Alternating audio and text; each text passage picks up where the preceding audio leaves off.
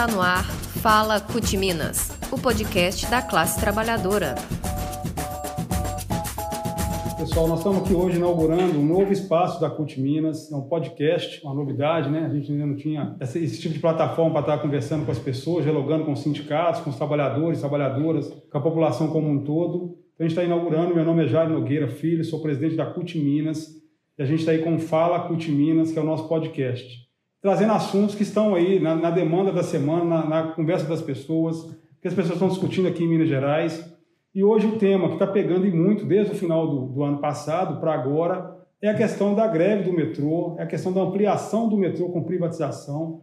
A gente saber o que está acontecendo, o que, que, é isso, o que, que significa isso para a vida das pessoas aqui da Grande BH, se houver uma ampliação do metrô com privatização, aumento de tarifas. Vamos estar conversando aqui sobre tudo isso hoje com o Romeu, que é o presidente do Sindimento, está aqui com a gente hoje para inaugurar esse espaço da CUT Minas, para a gente estar tá conversando sobre isso, né, Romeu? Você também é funcionário da CBTU, não é isso? Trabalha no metrô já há muito tempo. É, Jair. Primeiro, né, é, agradecer ter a oportunidade da CUT aqui e, e, saudar essa iniciativa, excelente iniciativa de abrir esse canal, de mais esse canal, né?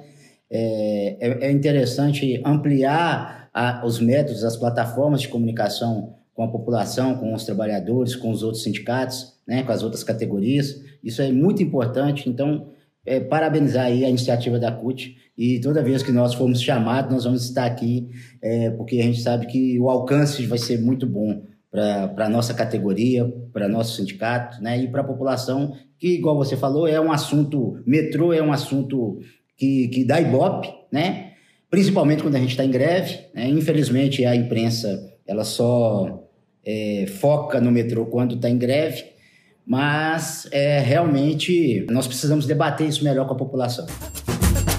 Eu sou funcionário efetivo da CBTU, concursado da CBTU há mais de 20 anos, né? Estou nessa luta sindical aí há mais de 15 anos, ou seja, pouco tempo depois que eu ingressei na, na, na, na categoria metroferroviária aqui de Belo Horizonte. Eu já é, comecei a participar do, do das campanhas salariais, do movimento, né, da luta do sindicato, que o sindicato ele antecede a minha pessoa em muito e, e a sua história fala por si. É um sindicato sempre combativo, de muita luta.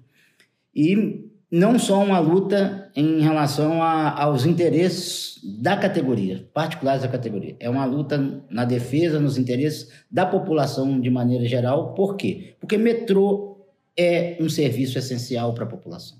Metrô é um serviço necessário à população.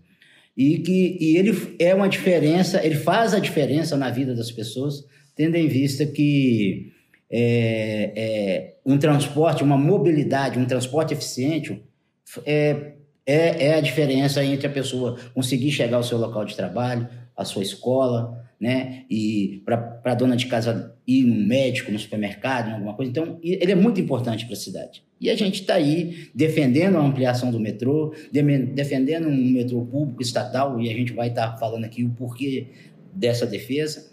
E dialogando com a população é, é muito importante, para a população saber de fato o que está acontecendo na vida do metrô. Porque vai ter muita gente que vai estar nos escutando aí que nem sabe quando surgiu o metrô, né?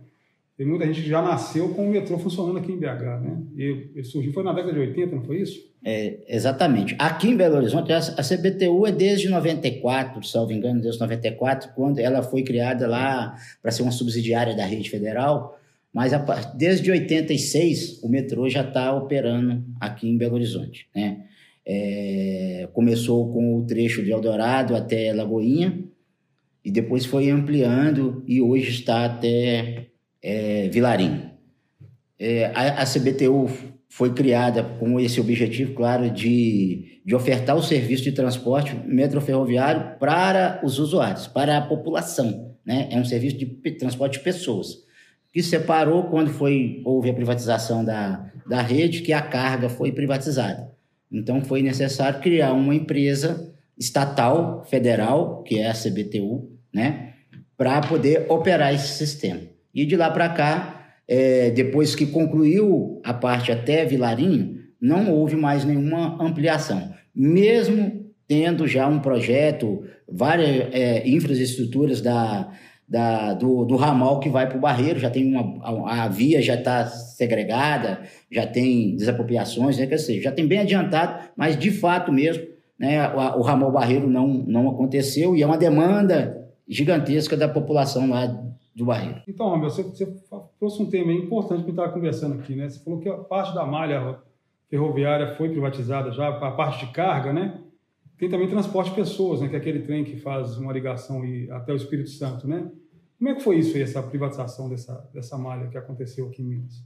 É, o, o exemplo da rede, né? Ele é um bom exemplo para a gente demonstrar para a população o quão maléfico é a privatização desse tipo de serviço, mesmo para carga. Né? É, pessoas da minha idade, é, eu tenho 50, 55 anos, é, pessoas um pouco até mais jovens do que eu, vão lembrar aí da saudosa rede ferroviária federal.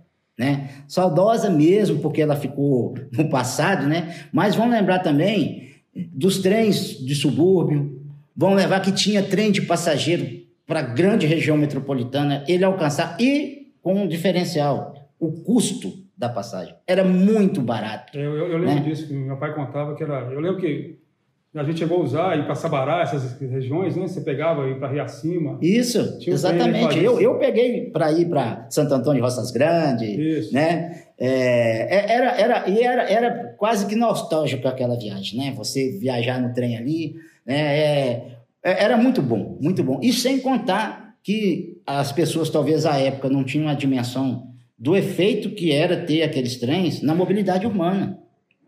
Né? No, no impacto que tinha isso para as pessoas, de fato, para poder ir, que poderiam morar mais distante e estar vindo trabalhar aqui no grande centro com uma, uma tarifa bem acessível às, às pessoas né? com um serviço que funcionava, era eficiente, com a tecnologia que existia à época, com tudo que era disponível à época, né? E um serviço de excelência, um serviço de qualidade, porque era um serviço público, era uma empresa estatal federal que prestava um serviço de excelência para a população. Eu, eu, lembro que o custo era baixo, que iam, iam famílias inteiras, né? A gente ia visitar Sabará, Roças Grandes, o pessoal ia lá pagar promessas, né? a gente ia para Riacima, outros cantos aí, tudo com famílias inteiras que iam naquele trem. E como você disse, depois que privatizou, vindo agora na memória, acabou. Primeiro acabou aqui dali, né? Acabou tudo. Porque é, o que, que acontece? É a lógica perversa do capital.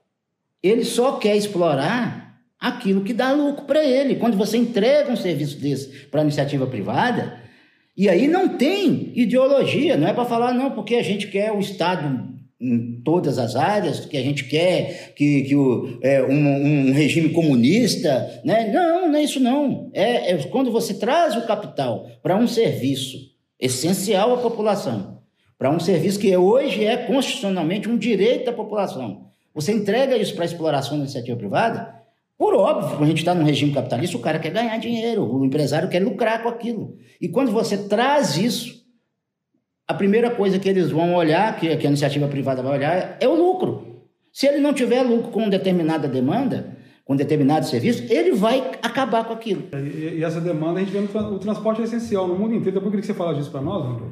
No mundo inteiro tem um subsídio sobre o metrô, né? No metrô, mesmo em países capitalistas como Estados Unidos, que o capitalismo está no auge, Japão, né? A própria Europa, isso acontece, né? O metrô é um dos transportes mais utilizados pelas pessoas é, nesses países. E eu vi uma, uma matéria interessante da questão da tarifa do ônibus BH, por exemplo, que hoje está quatro e pouco, e as empresas de ônibus querem o valor de 10,75. 10,75 o valor do ônibus. Né? Eu sei que o metrô, se for privatizado, ele vai passar desses 4,50 e muito. Né? E uma discussão que está aí, Romeu, eu queria que a gente entrasse um pouco nela, é da questão da ampliação. Né? O governo federal tem falado que só consegue ampliar se privatizar. É, eu lembro que o Márcio Lacerda, né, furou uns buracos aqui no centro de BH, não foi? Ia fazer o trecho até a Savassi, né? É, Furou vários buracos ali para ver a questão do solo. E eu me lembro também que o Pimentel, enquanto governador, tinha prometido que levaria o metrô até o Barreiro, que era, era o formato mais barato, né? Parece que já tem uma linha praticamente pronta ali que é. faria chegar a isso. E no, e no, Barreiro é interessante que lá tem um bloco de carnaval, né? É esperando é verdade, o metrô. É, pessoal, a população lá criou um bloco, um bloco de carnaval esperando o metrô, que inclusive ganhou na, no, no, último carnaval de BH, ganhou com a melhor música, né? A melhor música foi do Esperando o Metrô.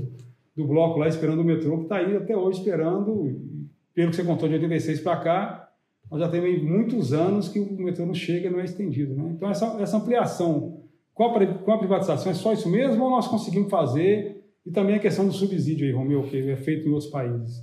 É, até explicar o que é subsídio. Exatamente, é verdade. Entender, né? é, só a gente pode trazer, a gente não precisa usar só o exemplo da rede, que, é, que, é, é, que demonstra que a privatização ela, ela, é, ela destrói a, a questão do transporte, principalmente o transporte sobre trilho. É, a gente pode usar o exemplo da própria CBTU, tá? A CBTU, ela operava lá no Rio de Janeiro. Ela, ela é que, assim como é aqui em Belo Horizonte, ela operava o sistema metroferroviário né? Lá em, no Rio, Rio de Janeiro. Paulo também, né? É, São Paulo, né? Mas no Rio de Janeiro, um grande exemplo de, do quão maléfico é a, a, a privatização, quando o sistema lá era operado pela CBTU, né, uma empresa estatal, federal, como eu já falei, é, a gente lá transportava-se mais de 2 milhões de usuários dia. Puxa, muita gente. É muita gente. Dois, mais de 2 milhões de usuários dia. Se você for lá hoje, e com uma tarifa bem acessível. Né? Você vai lá hoje, privado, né? Não transporta pouco mais de 600 mil usuários e com a tarifa mais cara do Brasil. Tá? E vai aumentar, tá? Já está programado para ser R$ reais a partir de fevereiro. Mas aquele metrô do Rio é um metrô antigo, né? Já está pago aquela obra toda, né? Não, toda a obra que tinha e que tem hoje foi feita com recurso público. Não tem dinheiro da iniciativa privada nas obras de ampliação. Essa é a grande falácia, a grande mentira que se conta para poder privatizar. Por quê? É, é, isso no mundo inteiro. Isso que eu vou falar aqui acontece no mundo inteiro. Todo o metrô do mundo inteiro, em qualquer lugar, seja modalidade público ou privado, ele recebe o que se chama de subsídio. O que é o subsídio? O subsídio é o seguinte: é, o, a manutenção do sistema, para deixar o sistema funcionando para a população, o trem atendendo todo mundo, ela tem um custo operacional, que a gente chama custo operacional. Esse custo é, é, não dá para retirar ele do valor da tarifa. Por quê? Porque o, o, metrô ele tem a função social. Né? Ele, ele precisa ter uma tarifa que seja includente e não excludente. A pessoa precisa se sentir atraída e, e ir lá por conta da tarifa também. Né? Não só pela agilidade e eficiência do serviço, mas também pela tarifa. Então, não dá para tirar da tarifa o custo operacional para manter o sistema funcionando. Então, é, tira lá a receita que gerou com a tarifa e é necessário complementar esse valor para garantir a cobertura do custo de operação do sistema. Quem faz isso? o governo federal através do recurso público. Independente se isso está na mão da iniciativa privada ou na mão do poder público. Então, se, eu, se eu, tem uma diferença muito grande quando está na mão da iniciativa privada ou do poder público. Por quê? Porque quando está na mão da iniciativa privada, você tem que juntar nessa conta que já não fecha o lucro do empresário lá que está explorando o sistema. Ele, ele, ele não trabalha de graça, ele precisa lucrar. Então, para garantir o lucro dele, ele bota lá na conta lá o valor do custo operacional. Aumenta isso. Diferente de estar na mão da, do, do poder público, de uma empresa estatal, que esse custo não existe. E aí sim a possibilidade de aplicar uma tarifa mais barata, mais acessível à população, ela é real e possível. Agora, quando está na mão da iniciativa privada, toda vez que você vai discutir preço de tarifa, você tem que sentar com o cara que fala, e meu lucro? Então, esse é o grande problema de dar esse serviço para a iniciativa privada. A gente vai jogar numa conta que já não fecha o lucro do empresário. E eles vão querer ganhar muito, né? Porque quando vem para. E a maioria são empresas estrangeiras que vêm, não é isso?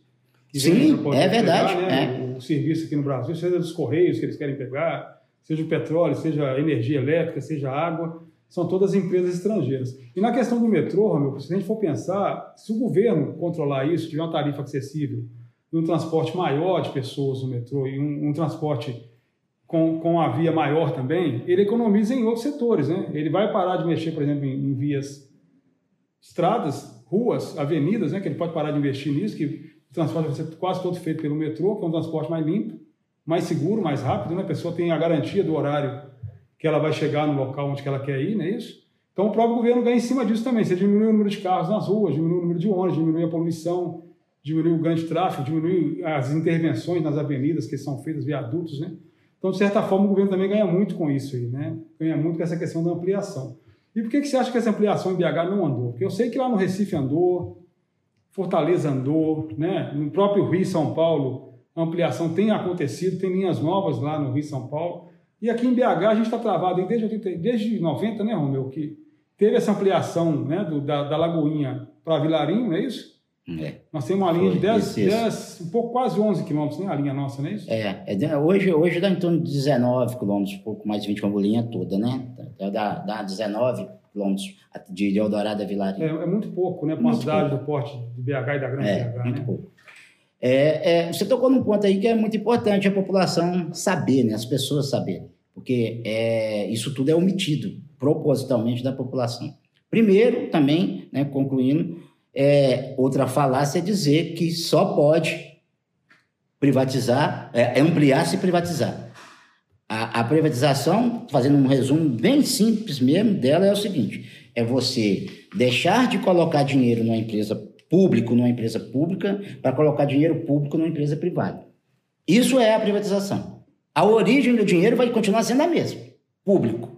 Só vai, só vai aumentar o valor desse dinheiro, que, porque você tem que colocar o lucro do empresário, e para quem vai esse dinheiro? No caso, os empresários que estão explorando o sistema. Então, a diferença é essa. Então, ah, o, o governo não tem dinheiro, não tem que, eu preciso, a iniciativa privada.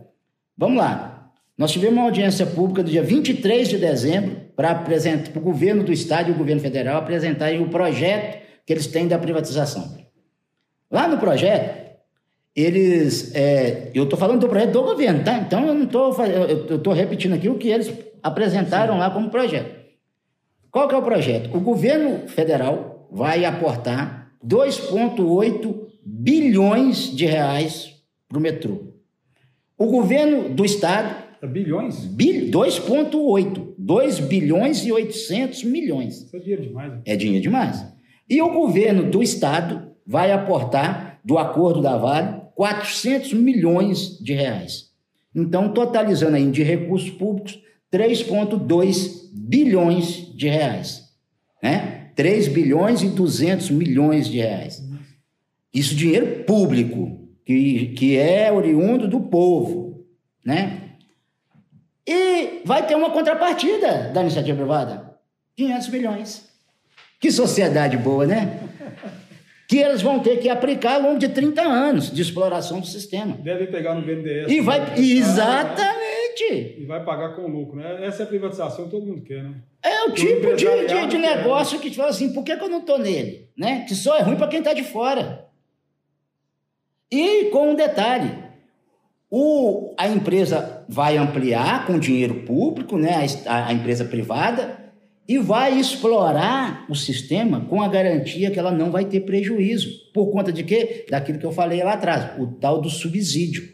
Porque não dá prejuízo. Ah, por que, se não dá lucro, por que, que a iniciativa privada quer? Porque o governo garanta que não dá prejuízo. É até uma coisa contra a lei de mercado. Nós estamos num regime capitalista. Sim. Então, a livre concorrência, quem oferece a mesma coisa, né, tem, tem isso. Então, ou seja, eu tenho que fazer um serviço bom para mim poder vender meu, minha mercadoria, o meu serviço. Lá não tem isso, não. É um serviço que está garantido o lucro do empresário. É, é, o que eles chamam de taxa de retorno, né, Isso aconteceu também na, na, na energia. Nós perdemos usinas aqui que eram da CEMIG no Triângulo Mineiro, e as empresas compraram, as chinesas e espanholas, elas querem ter um retorno. Então, a tarifa de energia que é vendida para São Simão, por exemplo, que é lá no Triângulo Mineiro, ela subiu três vezes o valor. Porque a empresa que comprou, ela quer ter o retorno. Então, é, vai acontecer no metrô isso também, viu, gente? Então, é para ficar atento, não tem nada de graça, né? Não tem, não tem música de graça, né, Romeu? Não. Quem comprar tem uma taxa de retorno. Ou vem do governo através do subsídio, e aí vai descontar do nosso imposto, não é isso? É. Para dar esse retorno para o empresário. O governo vai investir 4,8 bi. 2 bilhões mais 400 milhões do governo do mais Estado. Mais 400 milhões do Estado. 3,2 bi. Isso. 3,2 bilhões. Eu nem, eu nem sei quanto zero tem nisso. Nem eu. O, o prêmio agora da Mega Sena foi 300 e poucos milhões, é. né? Nós estamos falando aqui de 3,2 é. bilhões de reais. É. Então, assim, é muito dinheiro envolvido né, nessa questão.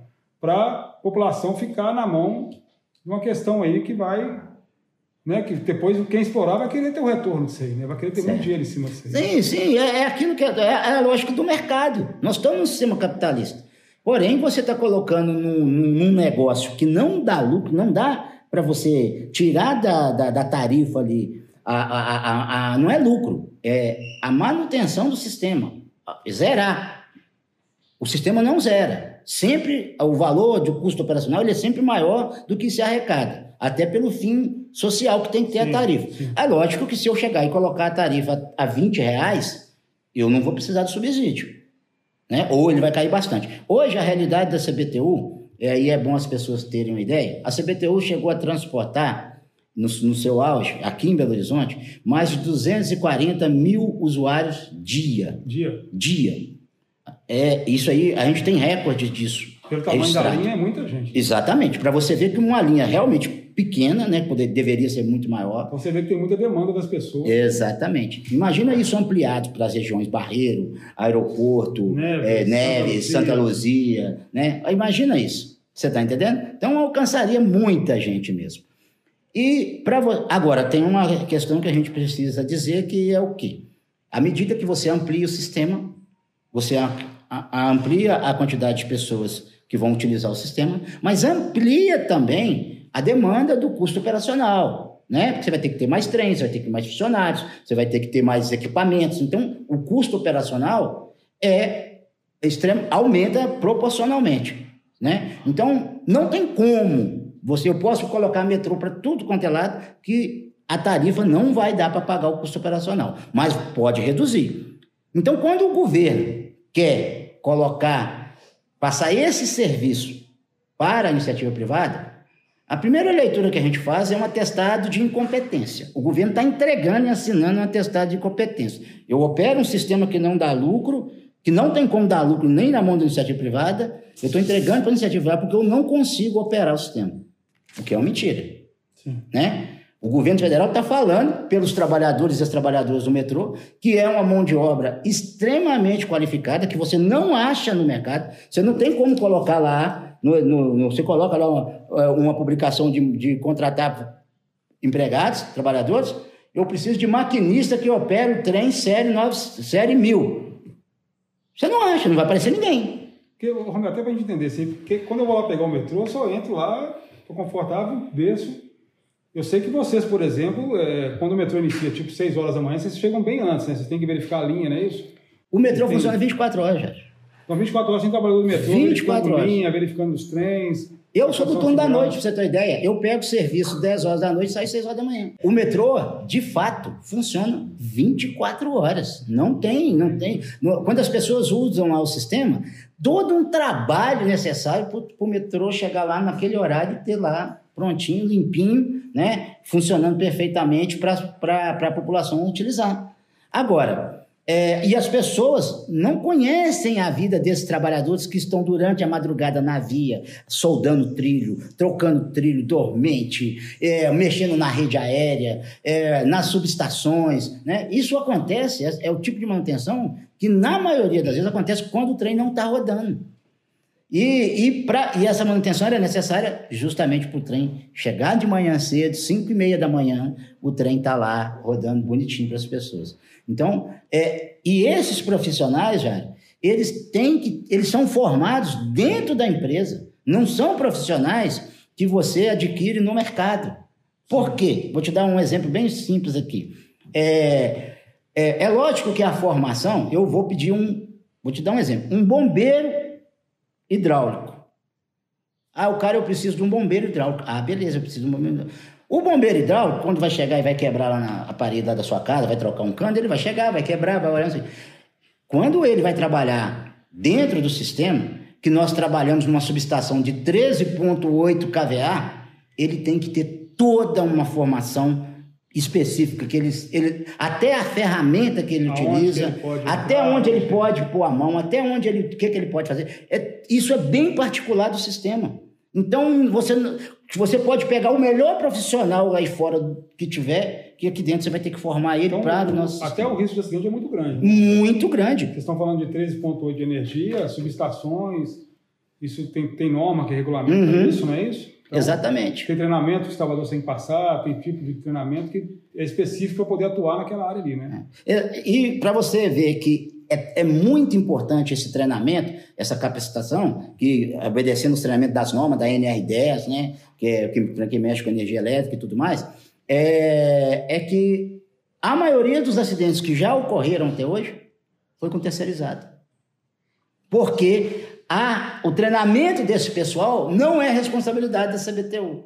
Entendi. Agora, com o pessoal do quadro próprio, sim, essa acontece e raramente acontece um acidente. Mas quando isso cair na mão da iniciativa privada, aí as pessoas tirem suas conclusões. Então é bom, o que, que vai ser? Então é bom a população saber, né? Que além de ser um, um trabalho de alto risco, né, que vocês executam ali, ainda é um trabalho invisível, né? Que as pessoas não veem, né? Que eu chego no metrô às 6 horas da manhã já está lá tudo igual você falou, está tudo limpinho, a porta abre, eu entro, o metrô vai embora, pega todo o circuito que ele tem que fazer sem nenhum problema para a gente. Então vocês estiveram lá a madrugada inteira fazendo esse tipo de trabalho para poder atender a população. Então, é um, é um, tipo de trabalho que, além de perigoso, é, é essencial para nós, né? É, e faça chuva, faça sol, a gente tem que estar tá lá. Faça chuva, Porque senão o trem não vai estar tá lá no outro dia. Exatamente. Agora, Romeu, só para tirar uma dúvida que eu tenho, e a maioria das pessoas tem, que o, o governo Bolsonaro tem feito a entrega, ele está tá tentando fazer, ainda não fez a entrega de tudo aqui no Brasil, está né? entregando quase tudo, né? Interessante que vem países aqui comprar, como Estados Unidos, China, e que lá eles não deixam vender questão da energia elétrica, dos correios, do petróleo, do metrô deles, eles não deixam vender. Né? Eles... É, é, só abrir um parênteses nessa fala sua, as empresas estrangeiras que estão inteirando aqui são as estatais dos outros países. Exato, é são estatais é, dos outros países que querem comprar o metrô aqui. É uma loucura, né? Então, assim, você vai. É, é, o próprio Zema falava aqui de Minas, que Minas nunca seria. Hoje você tem usinas aí que são comunistas, né? Que o, que o Estado chinês é comunista e comprou, é. né? Então fica essa, essa, essa, essa coisa estranha acontecendo aqui. Mas é o que você falou, são estatais que estão ampliando o seu espaço, né, fora dos seus países, e que o Brasil poderia estar fazendo isso, né? Poderia estar fortalecendo as suas estatais, como estatais de transporte, que é o caso do metrô, né? Poderia estar, estar fortalecendo isso. A gente tem uma tarifa, igual você falou, uma tarifa que as pessoas consigam pagar, ou mesmo de graça, né? Que é possível fazer. É possível. Isso, isso existe. É possível né? fazer isso? Não no metrô, mas em outros transportes por ônibus já existem cidades né, que têm gestores inteligentes que é, colocam... É, é possível fazer isso, né? Até para poder... Então, assim, o, o governo Bolsonaro e o governo Zema têm falado muito na entrega, né? De entregar, eu vou privatizar. Eu sei que aqui em Minas Gerais, por exemplo, tem, tem uma questão da Constituição Mineira que o Zema não pode vender a Semiga Copasa sem passar pelos deputados, depois tem que fazer um, um referendo popular. Caso o Bolsonaro queira privatizar o metrô, ele só ele falar vai privatizar ou tem algum processo parecido com esse? É, é, a, prime a, primeira, a primeira coisa que a gente precisa abordar nessa questão do governo querer privatizar, é, não tem como a gente fugir dessa discussão, a gente precisa alertar a população, as pessoas precisam ter essa consciência seguinte, a quem esses governos, tanto o governo federal como o governo estadual, servem? Para quem eles trabalham? Primeira coisa que a pessoa pode ter certeza, não é para o povo. É para aqueles que financiam suas campanhas veladamente, é para aquelas pessoas que, que vão dar apoio para eles tentarem se reeleger, é para o mercado, é para o capital, é para os grandes banqueiros, é para as multinacionais. Isso não é discurso ideológico, isso é fato. Né? É, a segunda coisa é que o governo federal, ele maliciosamente está tentando enganar, inclusive, o próprio Supremo. Mais uma vez, nessa questão da privatização da CBTU. Por quê? Porque o Supremo já julgou essa questão de que, para privatizar uma empresa pública ou até mesmo uma sociedade de economia mista, é preciso de lei específica. Então, ou seja, teria que passar pelo Congresso Nacional para aprovar a legislação. Porém, na decisão lá do STF, ele abriu a possibilidade de se privatizar subsidiárias sem necessidade de passar pelo crivo do Congresso Nacional. Então, se existe uma subsidiária, ela pode ser privatizada e não precisa passar lá por lei específica, nem a, pela autorização do, do Congresso. Do Congresso. O que, que o governo federal está fazendo? Ele está transformando a superintendência da CBTU, que é hoje constituída uma pessoa, uma, a personalidade jurídica é uma empresa 100% pública, em subsidiária. Ah, não, eu não posso privatizar ela porque ela é uma empresa pública. É o regime jurídico da CBTU. Ela já foi até é, é, economia mista. Hoje nem economia mista ela é. Ela teve uma decisão do governo e transformou ela em empresa 100% pública. Ele, para ele privatizar a CBTU, ele deveria ter um processo legislativo. Aí o, o STF falou que não pode. Ah, subsidiária pode? Eu transformo, então, a CBTU, as, as superintendências, né, que existem em várias capitais do Brasil, da CBTU, em subsidiária. Aí eu privatizo fracionadamente e burro e dou um tapa na cara do STF falando que vocês são trouxa. Ele está dando um golpe, né? É golpe. É golpe.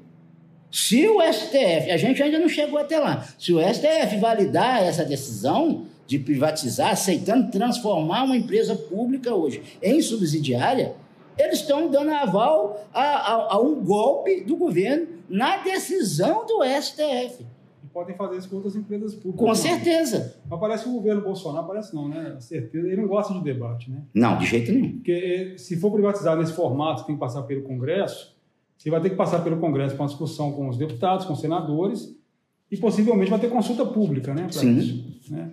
E na consulta pública, a população, sabendo, bebendo de outras fontes, né? não só da fonte da grande imprensa, que também é ligada a essas pessoas que você citou que querem a privatização de tudo, ela vai entender que privatizar não é tão bom. Né? Então, você pode ter uma opinião pública contrária à privatização do metrô, querendo a ampliação do metrô, mas sem a privatização do metrô. Em cima disso, Romeu, qual é a proposta que nós temos enquanto trabalhadores do metrô, lá do sindicato, vocês conhecem bem a linha, conhecem bem como é que funciona o sistema do metrô. Qual que seria a proposta nossa para ampliar o metrô, sem privatizá-lo? Né? A proposta até mesmo de possibilidade com o subsídio de reduzir o valor da tarifa, da proposta até mesmo que tem hoje no transporte de, de ônibus, né, que falam que é público, mas é privatizado, né, que ele é todo de empresas privadas, de você conseguir aí com subsídio da prefeitura, a prefeitura de BH acabou de fazer isso, né? Ela está dando subsídio para os empresários para poder ter a, baixar o preço da tarifa. Para baixar o preço da tarifa e ter o transporte grátis. Uhum. Também é para quem está desempregado. Para quem está desempregado, para crianças, é. para idosos e tal. Então, como é que seria, mantendo como estatal, como um setor prioritário para a gente, um setor essencial para a população, para a gente manter ela como estatal, que é hoje, para a gente poder ampliar esse sistema do metrô aqui, que é o que eu. A visão que eu tenho de fora, de quem é leigo, meu, me parece que a ampliação do metrô de BH é uma coisa barata, porque, barata assim, em termos de. A gente vê a ampliação de São Paulo é quase toda subterrânea. Uhum. Do Rio é praticamente toda subterrânea, né? Aqui nós estamos fazendo, falando de ampliação do barreiro que vai ser aérea, não é isso? Uhum. Vai ser em cima da terra. Superfície. Né? Superfície. É a superfície que fala, né? Se nós for fazer ampliação, por exemplo, para Neves, para Santa Luzia, até mesmo para Confins, para quem vai para o aeroporto de Confins, ela possivelmente também vai ser superfície, né? Não vai ser Talvez seria subterrâneo só o grande centro de BH aqui. É, né? alguns trechos, né? Alguns trechos. Agora já tem, nós temos um pequeno trecho. Um pequeno trecho ali no Floramar, né? Floramar, ali na Valdomiro Lobo, primeiro de é, maio. É subterrâneo, né? Uma parte é subterrânea. É. Então são pequenos trechos, a maioria é de superfície, Isso. né? Que é uma coisa mais barata de se fazer, já uhum. tem até uma linha pronta aí, parece, para o barreiro, né? Isso, é. Seria tem. só aproveitar a própria linha. Então, assim, o custo não seria, até mesmo os valores colocados aqui pelo governo podem estar superfaturados, né? Até mesmo para justificar que não vai, não tem condição do governo fazer mas eu ainda, eu ainda não entendi essa lógica que o governo vai colocar 3,2 bi e fala que não tem condição de fazer, né? Então, assim, é uma coisa meio doida, né? Então, qual seria a nossa proposta enquanto é, é, movimento, sindicatos trabalhadores que está aí defendendo a não privatização? Que a gente sabe que se privatizar o metrô, gente, nós vamos perder todos esses profissionais que o Romeu trouxe aqui, que é o pessoal qualificado, não, vai voltar a ter, vai, vai voltar não, vai começar a ter muito acidente no metrô, tanto com a população quanto lá com os trabalhadores, vai começar a ter muito isso. E a gente vê isso em várias privatizações pelo Brasil afora. Né? Nós temos, nós mineiros sentimos na pele, né? privatizou a Vale, até vender a Vale não tinha acidente, não tinha barragem estourando, não tinha gente morrendo. E a Vale colocou no risco, não deu manutenção nas barragens dela, fez a barragem de forma, de forma irregulares, não é isso? E depois da privatização da Vale, nós estamos vendo a destruição que está sendo feita aqui em Minas Gerais, que aconteceu em Brumadinho e Mariana. E o metrô pode acontecer isso, né, Romeu? Porque uma das regras de quando privatiza, o que, que os caras fazem quando compra ter muito lucro, né, Romeu? Primeiro, ele reduz o, questão do pessoal dele, demite os trabalhadores, contrata terceirizados. A culpa não é do trabalhador terceirizado, é porque o formato não permite que ele tenha uma formação legal para poder executar o serviço, aumenta a tarifa, que eles vão querer ganhar muito, e para de dar manutenção. Porque a questão da manutenção que você trouxe aqui custa dinheiro, né? Muito. O exemplo da Vale foi isso, ela parou de dar manutenção nas, lá na, na, nas minas dela, fez aquele questão montante que é mais barato, mas é, é mais inseguro, ela foi no risco, tanto que ela tinha um dinheiro separado para caso acontecesse ela ter como indenizar as pessoas, né, que virou um risco. O metrô pode virar isso também, né, Romulo? Então, assim, qual é a nossa proposta para manter como estatal, que a gente consiga ampliar esse metrô, né? Temos eleições aí esse ano, é isso? Isso pode servir de plataforma até do nossa, enquanto trabalhadores, enquanto população, para colocar no metrô. E também, se é possível reduzir a tarifa, se é possível ter tarifa gratuita, se é possível, se é possível ter uma tarifa social. Né? Você até me falou isso, queria que você falasse aqui. Pô, o cara está desempregado, a mulher está desempregada, como é que eu vou descer por cento para caçar emprego se eu tenho que pagar nove contas para ir voltar, bicho? Como é que é isso? Nove contas hoje, né? É, Porque é, daqui a pouco hoje. vai aumentar se for privatizado. É, ô Jairo, é, a gente, para demonstrar, para tentar demonstrar para a população que a gente não está aqui discutindo ideologista, ideologia comunista, que nós queremos Estado, né? nós estamos, nós estamos discutindo interesse público, né? gestão pública. Nós lançamos um, um desafio para o governo, para esse ou para qualquer outro governo que, que, que vier suceder. Façam as obras, porque o dinheiro já está claro aí que tem. É, o dinheiro tem. O dinheiro tem. Tá? O, o próprio projeto do, do atual governo mostra que tem o dinheiro para fazer a ampliação e a modernização do sistema, que não tem como fazer uma coisa sem a outra. Façam as, as ampliações, as modernizações, com a CBTU como empresa pública estatal, que é quem tem o maior know-how de sistema metroferroviário da, da América Latina, que sai do mundo. Porque a, empresa, a CBTU já ganhou diversos prêmios internacionais na questão da operação do sistema de metrô. Entendeu? Então, entrega isso para a CBTU, para os seus técnicos, para o seu corpo técnico. Nós não estamos falando aqui que nós vamos montar uma empreiteira, não, porque quem faz a obra lá, que faz o buraco, são vai gerar emprego, inclusive. Sim. Né? Porque vai contratar uma, uma, uma, uma construtora, vai contratar uma empreiteira para poder fazer vários tipos de obras, seja subterrâneo, seja aéreo, seja o que for, vai ter que contratar. Então, gera emprego. Né? E essas empresas são privadas. É, mas quem gerencia toda essa obra é o corpo técnico da CBTU. Quem vai administrar futuramente, depois de tudo pronto, é os trabalhadores da CBTU.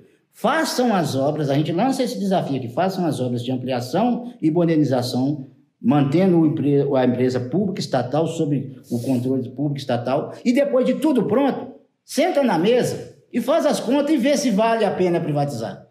Se eles mostrarem para a gente matematicamente que vai valer a pena privatizar, nós vamos assinar onde é que onde é está. Matematicamente, não é ideologicamente. Sim. Vale a pena. Tecnicamente. Tecnicamente falando, falando se vale a pena privatizar. Eles vão ver que é muito melhor estar na mão do governo. O governo vai gastar menos. Então, essa é, é a nossa proposta. Façam as obras, que o dinheiro está aí, só não usa porque não quer, porque não tem vontade política para fazer. Essa é a grande verdade. Façam as obras de ampliação, modernização e depois de tudo pronto, vocês avaliam. Por que, que essa é a, é, a, é a melhor forma de se fazer, de se discutir? período funcionando. Funcionando, tem que deixar um período para você ter a, a, a, ver qual que vai ser a captação máxima de usuários para o sistema, né? Que, que, que vai usar ele. Aí, é... por que, que eu estou te falando isso? Porque hoje, se você faz um projeto como esse que eles estão apresentando, você trabalha com projeção. Você não trabalha com dado concreto. Eu faço uma estimativa que vai ter tantos, eu ampliando tal setor, vai ter tantos mil usuários dia, eu faço que tal linha vai ter mais tantos mil. Eu trabalho com, com projeções. E esse governo é muito bom com projeções. Né? Tudo Paulo Guedes projetou. ah, boa, boa. Reforma Verdade. da reforma da Previdência. É, é né? exatamente. Né, o gás ia estar quanto mesmo? O gás, o gás ia estar 3, é, 30, é, 30, 30 reais, 30 né? Reais, 30 reais. Ia estar 3 Isso. É, então, então, ia gerar não sei quantos milhões então, de com, E com essa variável ainda, né? Você fazer uma projeção e aí você entrega para a iniciativa privada com projeção. Você não tem um dado concreto para você Até trabalhar. Você entrega também, né? É. Nem vale a pena entregar, né? Não. Aí se você, se, não, mas se, se deixar fazer dessa forma, se eles fizerem dessa forma, fazer as obras, fazer tudo que tem que fazer, funcionar durante um tempo, e aí sim eles vão ter dados concretos. Dados que eles vão, não vão fazer projeção, não vão fazer estimativa. Não, eu transporto hoje, é, o meu custo operacional é X e eu transporto tantos mil usuários dia, eu tenho uma taxa de cobertura de, de Y, que é o quê? Que a taxa de cobertura é o, é o que arrecada com a, com, a, com a tarifa, e eu preciso dar um subsídio, ou seja, interar é, é Z. Né? Z é o que eu preciso interar. Eles vão ver que o Z vai ser mínimo. O que o governo vai ter que tirar para pôr aqui dentro vai cair muito em relação ao que é hoje. E, e se você faz uma política de, de, de, de uma tarifa social acessível, você atrai a população para o sistema. Né? O, o, o, governo criticou muito, né, esse governo que está aí, criticou muito quando é, eles tiveram que dar esse aumento que está aí, que saiu de 1,80 para 4,50, falando que, o, que é, deixaram, não, não fizeram o que tinha que fazer, que era aumentar. Né? Lá na época do governo do Lula, da Dilma, é, eles esquecem que isso, não, eles não aumentaram porque não quiseram, porque isso era uma política de governo não aumentar o preço da tarifa, naquilo que o governo federal tinha competência para fazer. Enquanto o Márcio Lacerda aqui todo ano estava dando aumento dos ônibus, né? Sim. O governo federal segurou o preço do metrô em 80, gente. Não é porque não precisava, não, sim, precisava, se fosse olhar. 40 mil usuários ali no metrô. No metrô, nós, nessa época de 1,80, nós tínhamos 240 hoje, mil dia. Hoje tem quantos usuários? Hoje, 80 mil usuários. Então, três vezes o número de usuários. Exatamente. Nós estamos transportando um texto que transportava no áudio. O pessoal que usava ali a 1,80 está onde hoje, será? Hein? Olha, é, é, é, o ônibus também está quatro e tanto. É a, a população, sinceramente, ela, ela se adapta, né? Ela procura, ela não vai ficar totalmente, é, deixar de fazer o que ela precisa fazer. Então, muita gente anda a pé. Um, um, um outro fato importante, as pessoas, as pessoas muitas vezes que a gente constatou, estão morando na rua. Estão morando na rua, isso é verdade. Não é porque é, é, é, ela não tem onde morar, não. Ela tem casa. Morador de rua que tem casa. Isso é uma realidade. Por que, que ele está lá na rua, lá no centro? Porque ele não tem dinheiro para pagar passagem. É, aí, Porque ele precisa ir trabalhar. Ô, Romeu, isso é uma coisa concreta, que a gente faz um trabalho aqui solidário, igual uhum. o Sindimé também faz, a CUT faz, os sindicatos fazem, de, a gente entrega algumas cestas básicas e marmitex aqui na região uhum. central, para os moradores em situação de rua. E várias pessoas estão tá nessa situação. É, a pessoa sai de casa na segunda. Isso. Mora na rua até sexta-feira, porque o custo para ela ir voltar para casa. Ela não tem. Ela não tem esse dinheiro. Ô, Jair, uma coisa que parece assim, pessoal, mas é, como é que é isso, né? O que eu vou falar aqui agora. Quando a tarifa era 1,80, e eu posso falar com propriedade, conhecimento de causa. Você pode ir lá na estação do metrô perguntar para o funcionário de estação. Eu sou funcionário de manutenção. Mas é, quando a tarifa era 1,80, é todos os dias. Tinham pessoas que chegavam na linha de bloqueio ali, né, na catraca, né? E perguntava para o funcionário se dava para deixar passar o um menino, um ou outro que estava de dois, três pessoas, ah. que a pessoa não tinha dinheiro para pagar tarifa para todo mundo. De 1,80. Aí, muitas vezes, o trabalhador ali, por solidariedade, deixava. Mas correndo o risco dele tomar um processo disciplinar, né? Por isso, é bom também da iniciativa privada. Um, uma iniciativa privada, um trabalhador desse fizer uma coisa dessa, é rua. Está na rua. Está na rua. Um, um tem, servidor concursado. Não, não faz isso. O cara não vai arriscar o emprego tem, dele tem pra, por ninguém. Porque é isso que acontece na mão da iniciativa privada. Né? Então, a, o, o, o, empregado, quando ele é um servidor público, essa é uma das, das vantagens de se permanecer na mão. O camarada é, é, tem certas coisas que ele vai trazer a responsabilidade, porque ele goza de uma certa estabilidade. Né? Não é uma estabilidade plena, porque nós somos seletistas, hum, igual, não é igual aos estatutários, mas a gente goza de uma estabilidade. Então, você tem autonomia, por exemplo, lá na manutenção, se o chefe chegar e falar assim, sobe ali e segura naquele fio ali, que você, que você precisa segurar naquele fio ali, o empregado terceirizado, como já foi, hoje não é mais, ele vai subir. Porque ele não sabe. Se ele chegar e falar que não, o chefe no outro dia troca ele. Exatamente. E isso foi uma realidade que nós vivemos dentro da empresa. Porque por vários anos a, a, a manutenção, parte dela era terceirizada. Aí eu te falei, vários acidentes. Né? E depois que tivemos, conseguimos na justiça direito a fazer o concurso público para a área de manutenção e estação e segurança. É, é, a parte, houve um conflito de chefia, porque a chefia estava acostumada a mandar o cara fazer e não questionar. Aí o, o camarada entrou através de um concurso público. Ele vai fazer o valer o direito dele. Então, a, por isso é que os acidentes diminuíram. E a, e a questão da energia, no meu campo, eu sou, sou funcionário da CEMIG, Romeu, é, quando não mata, aleja, né? Ali, ali não volta, não. Então, é, na CEMIG nós vemos o mesmo drama, sabe? Uhum. 98% dos acidentes que nós temos na rede elétrica da empresa é com companheiros e companheiras de empresas terceirizadas. Porque não tem o mesmo treinamento e ganham por produtividade, né? que é um absurdo. Né? Você, na, no ramo de energia, ganha produtividade. Né? É um absurdo o negócio. Mas, infelizmente, é o que acontece. Então, Romeu, pelo que eu entendi na sua fala, tem saída para o metrô. Né? Tem saída e tem dinheiro. Estatal. Essa e tá, é a verdade. E está colocado o desafio aí, né? Tá. Porque o, o, o pessoal fala do Bolsonaro, o cara tá de feiras, né? O pessoal até fala que ele chamaram ele até de vagabundo aí no, em alguns locais. Mas é, o, o Bolsonaro e o Zé parece que não gostam muito de trabalho, não, porque eles querem passar tudo para iniciativa privada. Né? Eles que é um atestado de incompetência, né? Um atestado de incompetência.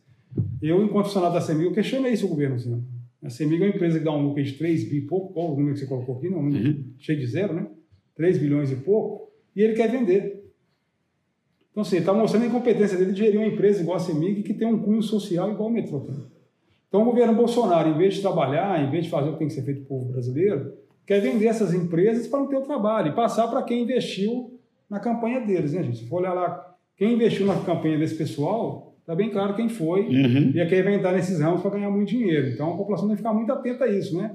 Às vezes que essa briga direita-esquerda, ideologia, né, essas loucuras que as pessoas escutam, mas olha bem quem apoiou, quem financiou, quem fez todo o processo né? Aqui em Minas, por exemplo, está bem claro, né? quem investiu na campanha do Partido Novo, quem fez o Partido Novo, hoje está tendo retorno aqui no estado de Minas Gerais. O Banco Itaú, a Localiza, é. que deve pegar o Detran.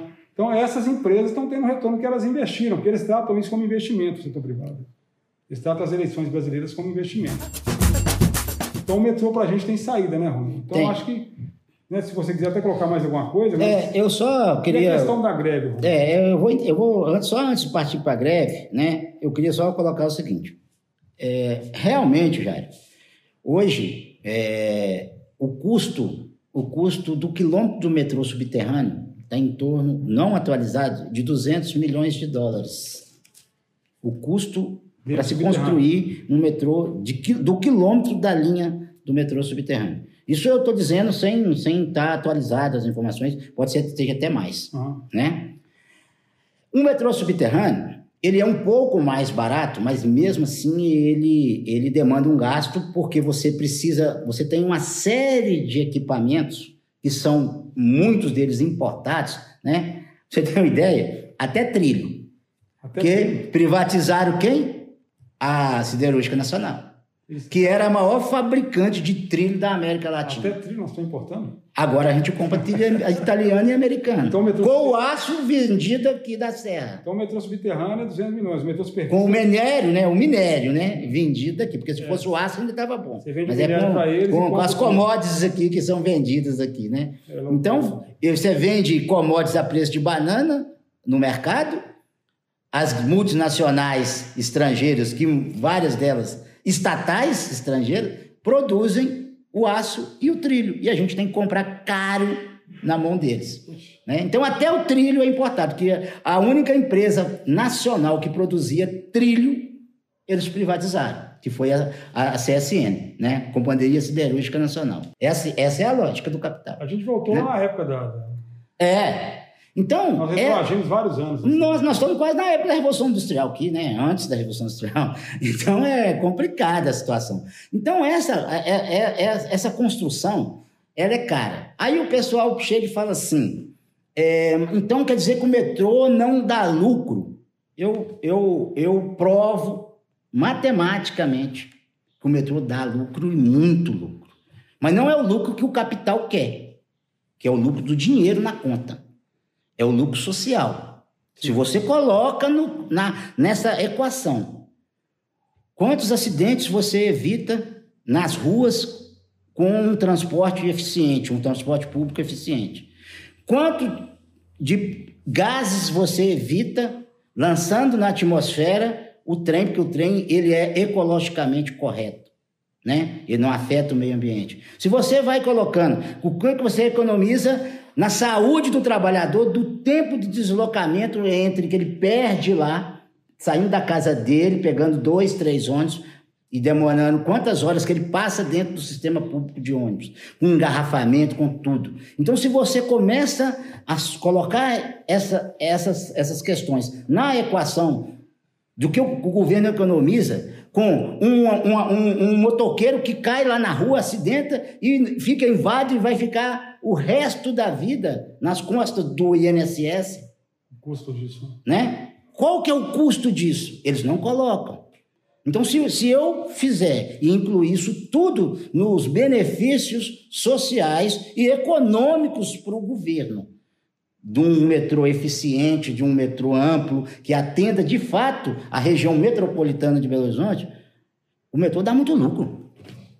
Vou falar para você que ele é um dos serviços que mais dá lucro aqui em Belo Horizonte, na região metropolitana. Porque o que o governo vai economizar em outras áreas vai pagar, ele, ele pode colocar a tarifa de graça para a população. Que vale a pena. Que vale a pena. Então, isso chama falta de gestão, falta de vontade política, de ver a coisa pelo viés realmente do interesse público, né? Do que, que é o interesse público? O interesse público não é do órgão público, é do povo. Quando a gente fala interesse público, é interesse do povo. O que, que a população precisa? Então, quando a gente vê um governo assim, você vai ver que é muito possível o que eu falo para o pessoal lá do Tarifa Zero, né, do Pula Catraca, esse pessoal ligado aí a esse movimento, não é utopia é, é, você ter um sistema de transporte público onde você entra e você não tem que pagar nada. Você vai acessar o sistema porque já está pago. Sim. Não é que é de graça, é porque já está pago. Alguém pagou. E alguém quem? Quem tem dinheiro para isso, porque hoje quem paga o sistema é quem menos tem dinheiro, que é o assalariado, que desconta 6% lá do vale transporte do salário dele. Que ele poderia estar comprando comida lá para dentro de casa. Então, é, é, hoje quem paga essa conta é quem menos tem dinheiro. E quem tem dinheiro e deveria pagar essa conta de um transporte eficiente, acessível, não paga. Esse não faz nada. Esse quer o quê? Esse quer explorar o sistema. Eu fico, eu fico imaginando quem está lá em Neves nos ouvindo agora, que a pessoa sai do centro de Neves, sai do centro de BH para Neves, à tarde, 6 horas da tarde, lavou o serviço 6 horas, até o ônibus pegar o ônibus, vai chegar em casa 8 e meia, 9 horas da noite. Aí, com o metrô, ela chegaria em casa às 7 horas, né? É, ué, exatamente. Com horário garantido, conforto, Não. E pontualidade. Você está entendendo? Conforto, segurança. Passaria mais tempo com a família, teria é. mais tempo de. E o metrô, né, para a gente ter, ter uma noção do porquê que o quilômetro do metrô é muito caro, porque é o seguinte, diferente dos ônibus, eu faço a pergunta, né? O, o, eu, é, se, for, se privado fosse bom, os metrô, o, o ônibus está bom? Todo mundo está satisfeito com o serviço de transporte por ônibus em Belo Horizonte? Ele é privado. É porque tem essa confusão, que eles falam transporte público, né? É, público eles acham que é do governo. É, mas o transporte já é privatizado. É privatizado. Tem BH muito, na região metropolitana há muito tempo. É, é, ué. É caro. É, é, caro e ineficiente, né? E, e, e, não atende a população como deveria. Então, ele, o, se eles acham que privatizado é bom, o bom exemplo é o transporte por ônibus. É bom, todo mundo está satisfeito? Se tiver, então vamos privatizar o metrô. Agora, a gente sabe que não está, que não é. E é, é, o, o, uma outra vantagem. Ah, então, mas o metrô, não, mas o ônibus não tem subsídio. Tem sim. Qual que é o subsídio do ônibus? Tem, além da, da prefeitura agora está entrando agora para poder baixar a tarifa, quem faz a, a rua? É os donos da empresa de ônibus? Quem dá manutenção nas ruas? Quem dá manutenção nas ruas são os donos da empresa de ônibus? Quem põe a iluminação pública são os donos da empresa de ônibus? Quem monta as estações do MOVE foram os donos, quem fez a faixa do MOVE foram os donos de empresas de ônibus? Não. Tudo que os ônibus hoje, os, os, os empresários donos de ônibus, usufruem da cidade, foi feito com dinheiro público, da prefeitura ou do Estado. Então, eles estão subsidiando os ônibus para dar garantia de lucro para o empresário que está explorando lá a passagem a 4,50 e que a prefeitura agora tem que entrar com um dinheiro público para eles baixar. E que não está claro para nós até quanto que entrou de dinheiro. Exatamente, né? Que vai cobrar do nosso imposto lá. De algum, algum lugar vai ter que sair esse dinheiro, né, Romero? E vai sair do bolso do povo, daquele que já está sobrecarregado de imposto, de, de, de, de falta de, de subsalários, né? Porque é, é, a, com, você está num cenário econômico que você tem mais de 14 milhões de desempregados, 60 milhões em, em atividade informal, né? Então você olha, você olha essa realidade, aí você chega e passa uma tarifa de 1,80 para 1,50 4,50? Para 4,50, de 1,80 para 4,50. Que os estudantes, gente, estudante não tem renda. Eles têm que ir lá e pagar o preço da tarifa. Da onde eles vão tirar? Então isso cercia até a educação. O camarada vai ter que mudar lá para perto da escola. Né? Então é, é, é toda, tudo isso é, é, é uma boa oportunidade para a gente estar tá falando para a população para explicar para ela os malefícios né, de, de passar um serviço público, um serviço que é essencial, está lá garantido na Constituição, é um direito social. Né? Ele está junto com a educação, ele está junto com saúde, ele está junto com segurança moradia. pública, moradia. Ele está no mesmo rol lá da Constituição. Né? Não, eu vou privatizar. É a mesma lógica de chegar, né? Que se depender desses dois governos que estão aí, eles vão fazer. Amanhã eu vou lá no posto, eles vão começar a cobrar consulta. Eles queriam fazer isso. É, ué. Eles estão querendo. Não, a escola pública, eles querem dar voucher para os caras estudar, né? Um voucher. Um... Até bom que a população, quem está nos ouvindo sabe, o que barrou deles venderem o SUS e fazer isso, isso. Né, cobrar é, a consulta, foi a pandemia. Foi. Verdade, porque já estava bem acelerado esse projeto. Eles iam tentar fazer isso em 2020. É. Então a população pensa bem. Sabe, imagina você no posto de saúde hoje, tem que pagar 60 conto, 70 conto para tomar uma vacina. é, é. É isso, essa é a lógica do capital. Essa é a lógica do governo, desse que está aí, tanto federal quanto estadual.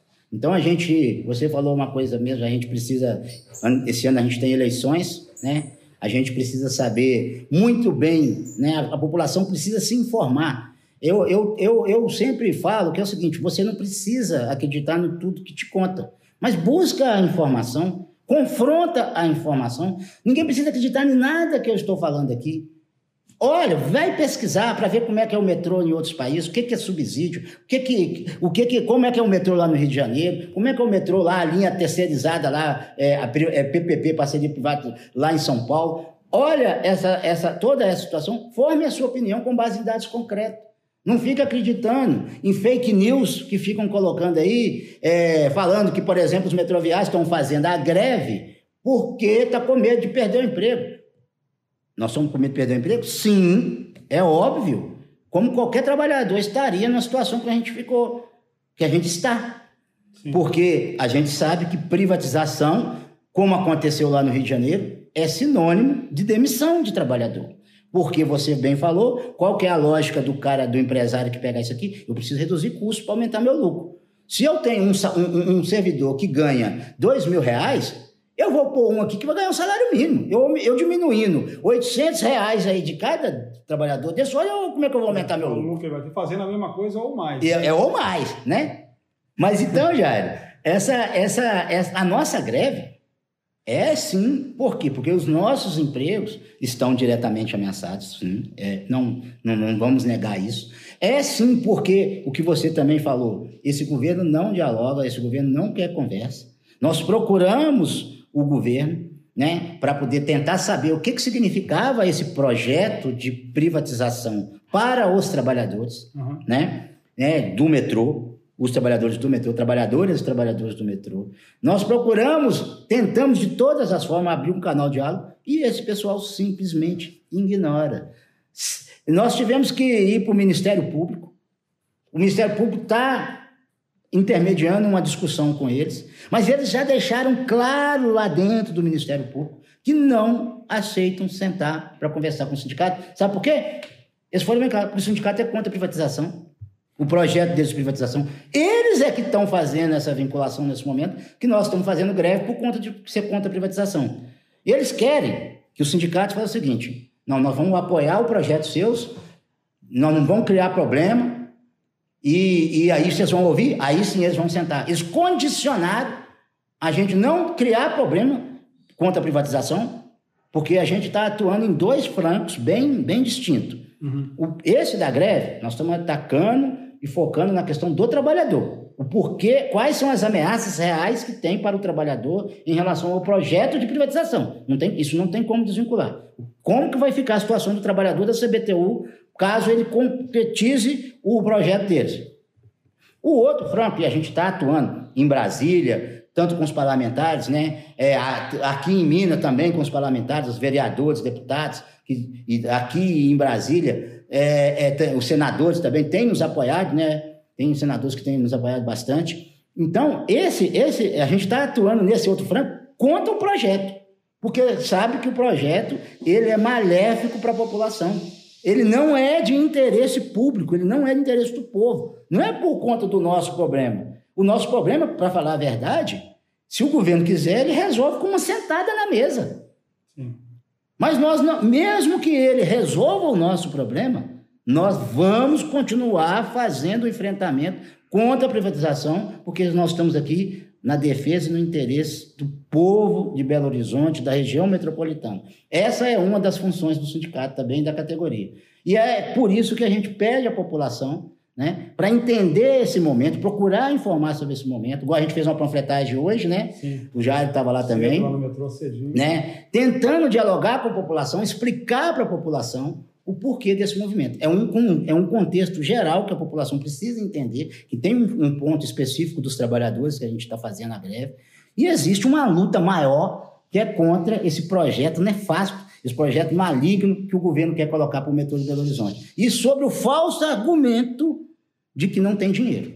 A prova está no próprio projeto do governo. Tem 3,2 bilhões do governo para o metrô. Para poder investir no metrô. Para poder investir no metrô. Romeu, pelo que eu entendi aqui, para a gente ir fechando o nosso bate-papo, tá bom demais, dá para ficar aqui o dia inteiro. Ô, oh, rapaz! Dá para conversar aqui o dia inteiro, pôr um cafezinho, um pão de queijo, e nós ficamos aqui o dia inteiro. É, é, pelo que eu estou percebendo, então é o seguinte: a privatização do metrô de BH não vai ser bom para o governo, por tudo que você trouxe aqui. O governo vai gastar mais dinheiro se privatizar esse metrô, não é isso? Exatamente. Com o subsídio que vai ter que dar, porque quem comprar vai querer ganhar muito. Uhum. Não vai ser bom para os trabalhadores, porque vai ter demissão, vai, nós vamos perder. Nós podemos ter um apagão técnico, gente. Nós estamos falando de coisa séria. Você pode ter a privatização, demite os trabalhadores do metrô hoje, pega terceirizados, que têm um treinamento específico, e você pode ter o metrô parando no meio do caminho. Olha, isso aconteceu agora, lá em São Paulo. Teve uma linha que foi privatizada agora, lá em São Paulo, é, eles colocaram o pessoal, a empresa que ganhou, colocou o pessoal do quadro, quadro deles, o tanto de falha que teve no sistema. O sistema parou. Não, para. A própria usina que eu dei exemplo aqui de São Simão da que foi privatizada, as pessoas compraram, tiraram os trabalhadores, CEMIG tem que tirar os trabalhadores de lá, eles entraram, olharam e chamaram, chamaram de volta. Falaram, eu quero recontratar os trabalhadores da CEMIG, porque a gente não sabe mexer no sistema. Porque cada sistema é de um jeito, né?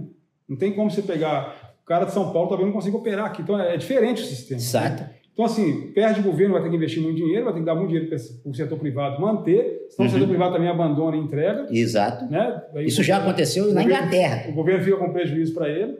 Os trabalhadores vão perder muito, nós podemos ter um apagão técnico aí, demissões, perda de salário, é, pode acontecer mais acidentes, uhum. não é isso? Exato. E a população vai perder, gente, porque olha só, os caras vão querer aumentar a tarifa, não tem jeito. Eles não conseguem ver outra coisa quando eles pegam. Eles não conseguem ver outra coisa.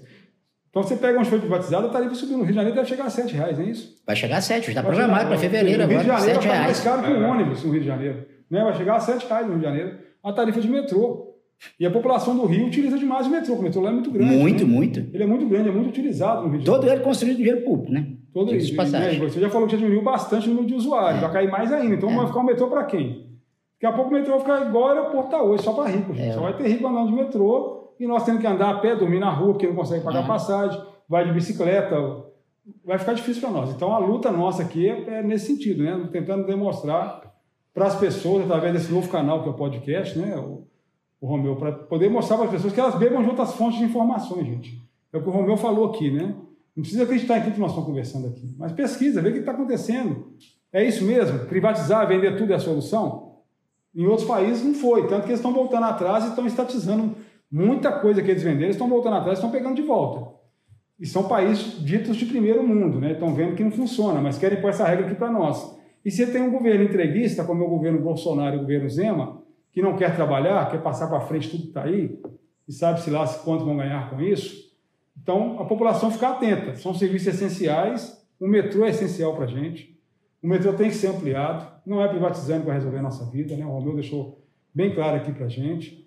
Né? Para a gente poder pensar nisso aí também, galera, e ver se há outras alternativas, pesquisar, pedindo aqui o apoio à greve dos metroviários, que estão fazendo uma greve também voltada para o social, né, Romeu? Tem um horário ali que está sendo atendido a população, não é isso? Exato. O interesse, o interesse da greve não é prejudicar a população, não é fazer isso, mas é o último mecanismo que a categoria teve para poder forçar o governo, que é o patrão, a sentar para conversar, não é?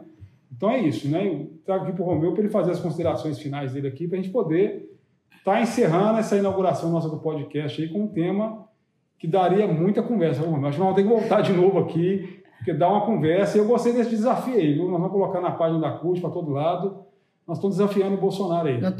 O desafio está lançado. Está lançado. Façam as obras de ampliação e organização do metrô com a CBTU como administradora do, da obra e do sistema. Funcione ele aí por dois, três anos, que vocês e depois vocês sentem lá e façam uma conta e vejam se é viável privatizar. E nos convence e convence a população. Matematicamente, se vocês não convencerem, matematicamente, não estou falando ideologicamente, não, matematicamente e tecnicamente, que é viável a privatização, nós vamos assinar, onde é que, vão, onde é que vai assinar? Eu vamos assinar junto com eles. E aí nós estamos e, junto desse processo. Exatamente, é porque você é o que você falou. Isso não vai acontecer.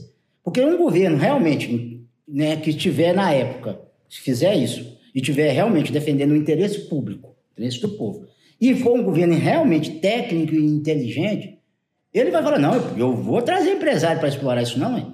Porque nessa conta aí, você falou, você falou, né? Que eu concluindo, o governo perde é, é, os trabalhadores do metrô perdem, a população perde. Quem ganha é só o empresário que, tá, que tem o lucro dele garantido. Tem alguém ganhando muito nisso. Eu, e não fala não, é muito dinheiro. Né? Então, é, essa é a lógica. Então, a gente precisa trabalhar com a população, dizer que realmente a greve está acontecendo. É, essa modalidade de greve, inclusive.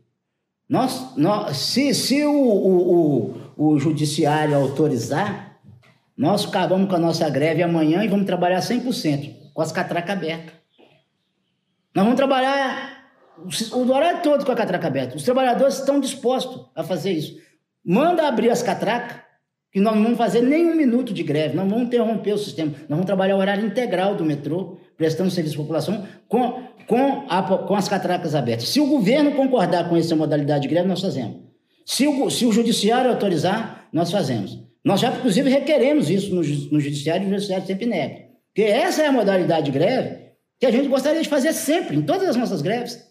Sempre foi a primeira opção nossa, é fazer uma greve, né, vamos dizer assim, com catraca aberta. Por quê? Porque a gente vai estar tá atingindo quem precisa ser atingido pela greve, que é o poder público, que é o governo. Porque greve, cerceando a população de estar usando o sistema, prejudica os trabalhadores que vão ter seus dias e horas descontados e prejudica a população que não tem um sistema para ela. Esse tipo de greve a gente não gosta mesmo, não. A gente não quer. A gente quer greve é o seguinte, catraca aberta, a população ter direito a usar o transporte de graça. Isso é a, é a greve que a gente defende. E aí vai experimentar e não vai querer voltar atrás. Oh, aí o povo vai gostar. Aí o povo vai entender o que, que a gente está falando. Romeu, eu acho que foi bem esclarecedor para a gente aqui, né, bicho? Valeu, muito obrigado, Romeu, por ter vindo aqui na CUT, ter feito esse, esse bate-papo aqui com a gente, a gente poder estar tá passando para as pessoas, né? Para que as pessoas entendam, mesmo pós-greve, né, Romeu? Que a pessoa entenda quando ela for pegar o metrô, que teve uma galera ali que trabalhou a madrugada inteira, que tem gente cuidando ali da linha para ela, que o nosso interesse enquanto trabalhadores e trabalhadoras é que amplie o metrô. Eu acho que vocês que são funcionários do metrô são donos duas vezes, né? Vocês são usuários e Exatamente. funcionários, então vocês têm é vocês têm um amor por aquilo ali, né? por, por aquilo, né, bicho? Então, assim, a ampliação para vocês também seria bem interessante, né, para todos nós. E que a gente consiga fazer esse processo, companheirada, sem ampliação, sem privatização, né, Romulo? Exatamente. É o nosso lema, é o nosso tema de hoje. Então, acho que ficou bem esclarecido. Quem tiver qualquer dúvida, tem os canais aí da CUT para entrar, tem os canais também do sindicato para você poder entrar, fazer sua pergunta, faça sua pesquisa. Manda para a gente. A gente o Romeu né, colocou, faça a pergunta para o sindicato, faça a pergunta aqui para a CUT, a gente responde. Faça a sua pesquisa também, veja que se o que nós falamos aqui é mentira ou verdade. Verdade. E que o governo está falando é verdade, isso é mentira. E está aí colocado o desafio para o governo Bolsonaro. É, ô Jair, eu agradeço. Agradeço, eu que agradeço a oportunidade de estar aqui. Né? Mais uma vez, parabenizar pela iniciativa do podcast. Eu acho que é, é, é uma ferramenta que está sendo bastante explorada, né? e ela, ela é relativamente nova, mas já bastante explorada e tem resultado. Então, agradeço mesmo e dizer, é, é, quero encerrar aqui a minha fala que eu não sei quem é o autor da frase, mas eu concordo perfeitamente. Que é o quê? O dia que tudo for privado, o povo vai ser privado de tudo. Essa, essa é a essa realidade. Essa é a grande verdade, Romeu. Não é? Obrigado, meu companheiro. Eu que agradeço. Valeu. Pessoal, e aí, quem ouviu o nosso podcast, curtir nas redes sociais, dá uma curtida lá pra gente, pra gente poder estar tá ampliando aí essa questão das redes sociais da CUT Minas e também lá do Sindimetro, que vai estar fazendo a divulgação do nosso podcast. Um abraço a todos.